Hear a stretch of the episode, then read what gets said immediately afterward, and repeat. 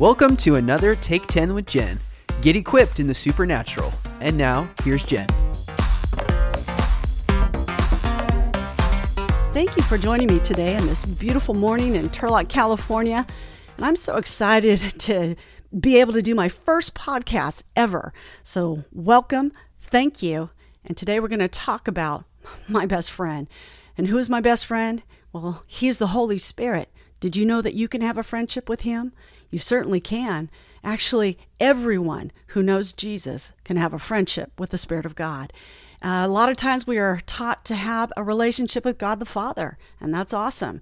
And we're taught to have a relationship with God the Son, Jesus Christ, and that's amazing too. But a lot of us have not been taught, have not been even told that you can have just as much of a relationship with the Holy Spirit. And that makes sense because the Holy Spirit is here on the earth with us. When Jesus, he died and, and he was resurrected after three days and went to sit uh, at the right hand of the Father, what did he say to his disciples before, before all that happened? He says, Well, I'm going to go away, but another is going to come. And, and he said that other is going to be just like him, so we would never, ever be alone. Well, who was that other? It was the Holy Spirit. And we see him fall upon the believers in Acts chapter 2 who are waiting for the promise of the Father, waiting for those very words that Jesus said to come to pass. And so, so the Holy Spirit came and fell upon those believers but he didn't leave. He didn't he didn't go somewhere else. He didn't go back up to heaven. He actually stayed with us. Now think about it. He's right here with us but it's almost like we don't realize it. We ignore him. We don't talk to him.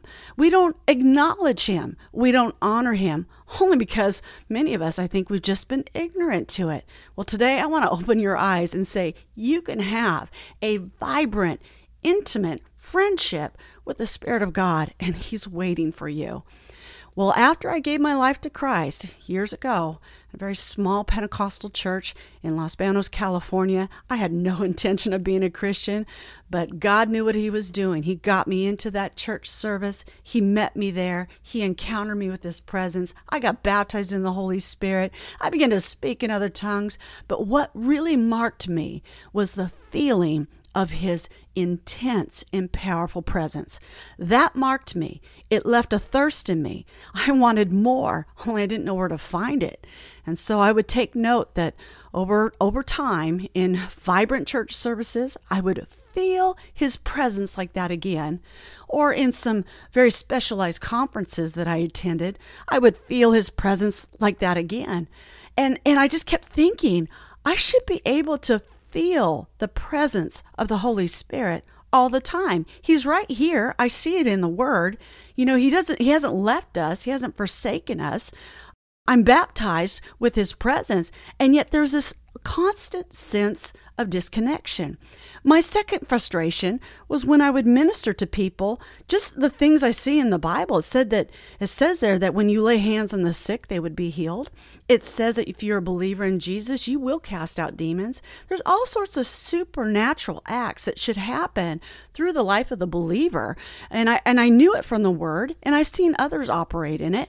And for me, however, sometimes things would work when I pray for others, and a lot of times things didn't work when I prayed for others. They didn't get set free, they didn't get healed. And I was just so frustrated with that because my heart was to see people get free.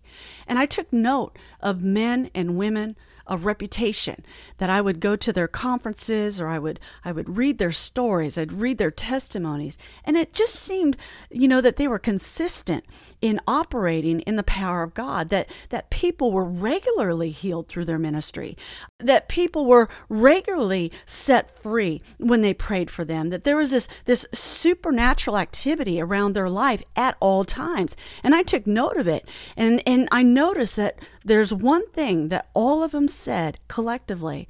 And they said this they said, The Holy Spirit is my friend. They, they, they really honored him and they made a point of it, saying, He's my friend. I know him. And so I took note of what they said and I decided I need to find out how to have a friendship with the Holy Spirit, that it's possible that maybe this is what's frustrating me, not feeling connected to Him and not seeing the signs and wonders happen in my life the way that they should, the way the Bible says that they can happen. And so I began to take a journey with the Spirit of God, just in my own personal prayer time. Now, don't get me wrong, I always prayed. I just didn't feel His presence when I prayed uh, consistently. I did sometimes, but but not consistently. And I was going after consistency. And so, in my prayer time, I began to say to the Holy Spirit, Holy Spirit, I want to be your friend. Teach me friendship. I want to know how to walk closely with you. I want to feel your presence and discern your presence every moment of the day. I just believe it's possible. And I kept going back to him with that prayer again and again and again. I have to admit, nothing changed for a while. But then one day, I noticed as I prayed that, I could feel the felt presence of the Holy Spirit in an identifiable way.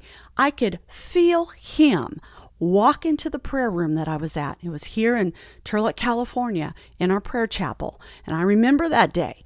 And I could feel him walk into the room and then rest upon me in a way I've never been able to identify before.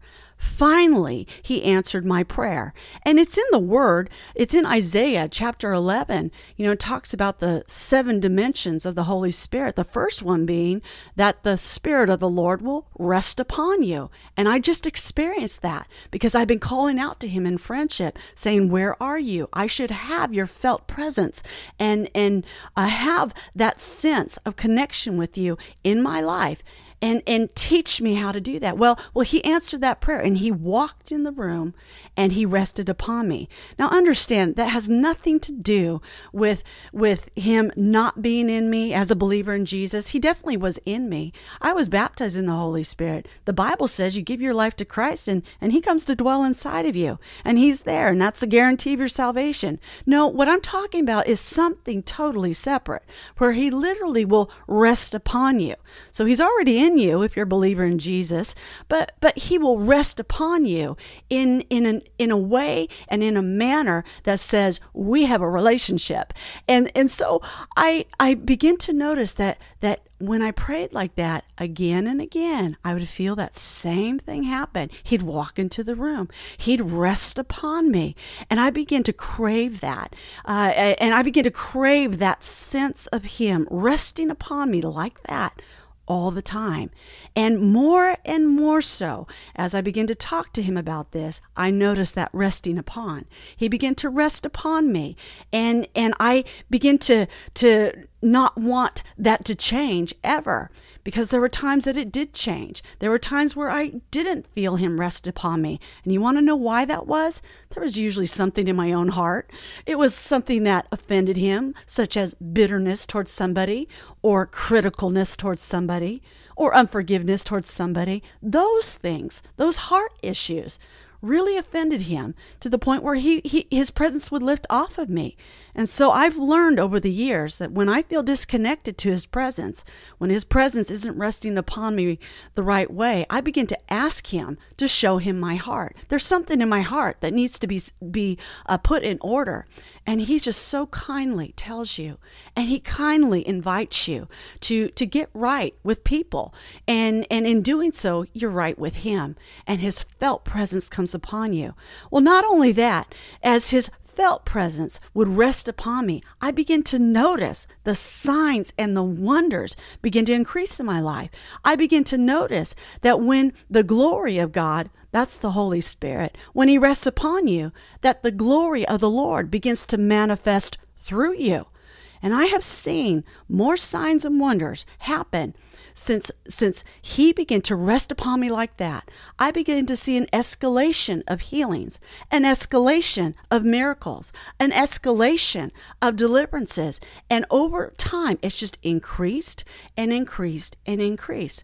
But it all goes back to this, having that relationship, that friendship, going after that with the Holy Spirit.